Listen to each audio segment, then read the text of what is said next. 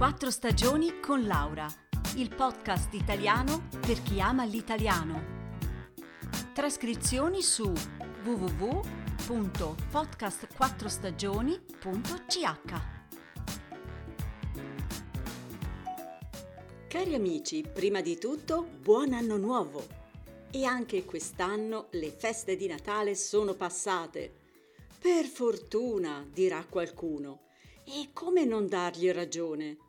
Per molti le feste natalizie sono fonte di stress, di chili in più per quanto si mangia, di litigi e incomprensioni in famiglia, e regali su regali, molti graditi e invece altri, mm, beh, non proprio.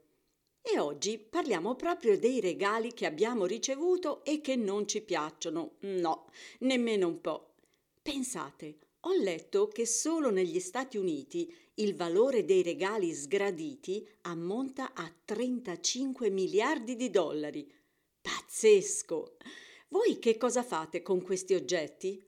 Logico, davanti a chi ce li ha donati abbiamo ringraziato, sorriso, ma beh, in casa proprio non ce li vogliamo.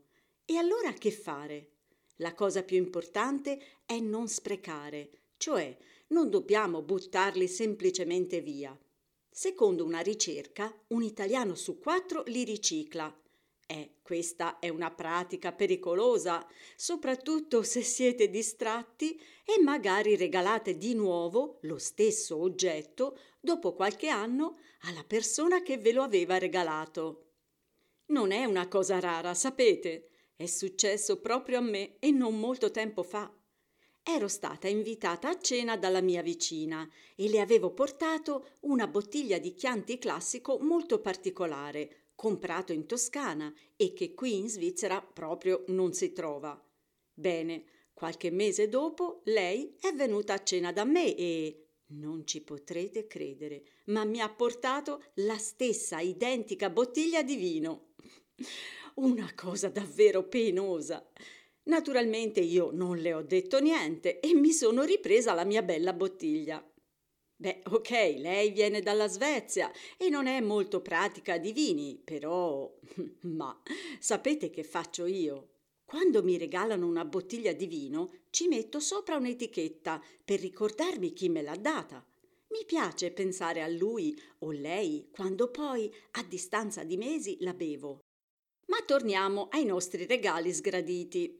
Il 30% delle persone va nel negozio dove l'oggetto è stato comprato per fare un cambio oppure ricevere un buono.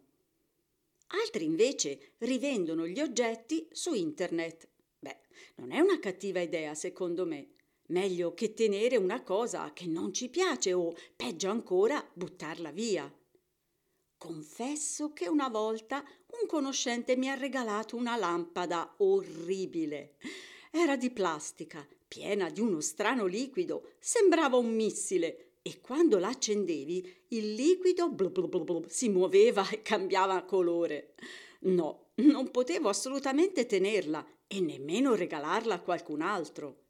Allora sono andata nel negozio dove era stata acquistata e ho chiesto alla commessa se era possibile cambiarla con un altro oggetto. La commessa mi ha guardato negli occhi, piena di comprensione. Ci veniva da ridere. E sì, ho preso un bel cuscino colorato che stava benissimo sul mio divano. Sono stata cattiva nei confronti di quel conoscente? Hmm, penso di no. Il cuscino è bellissimo e così ho anche un bel ricordo della persona che, senza saperlo, me lo ha regalato. Allora, cari ascoltatori, anche per oggi è tutto. Vi ricordo che insieme alla trascrizione di questo episodio trovate un esercizio sul testo con tante parole da mettere al posto giusto. Un caro saluto da Laura e a presto!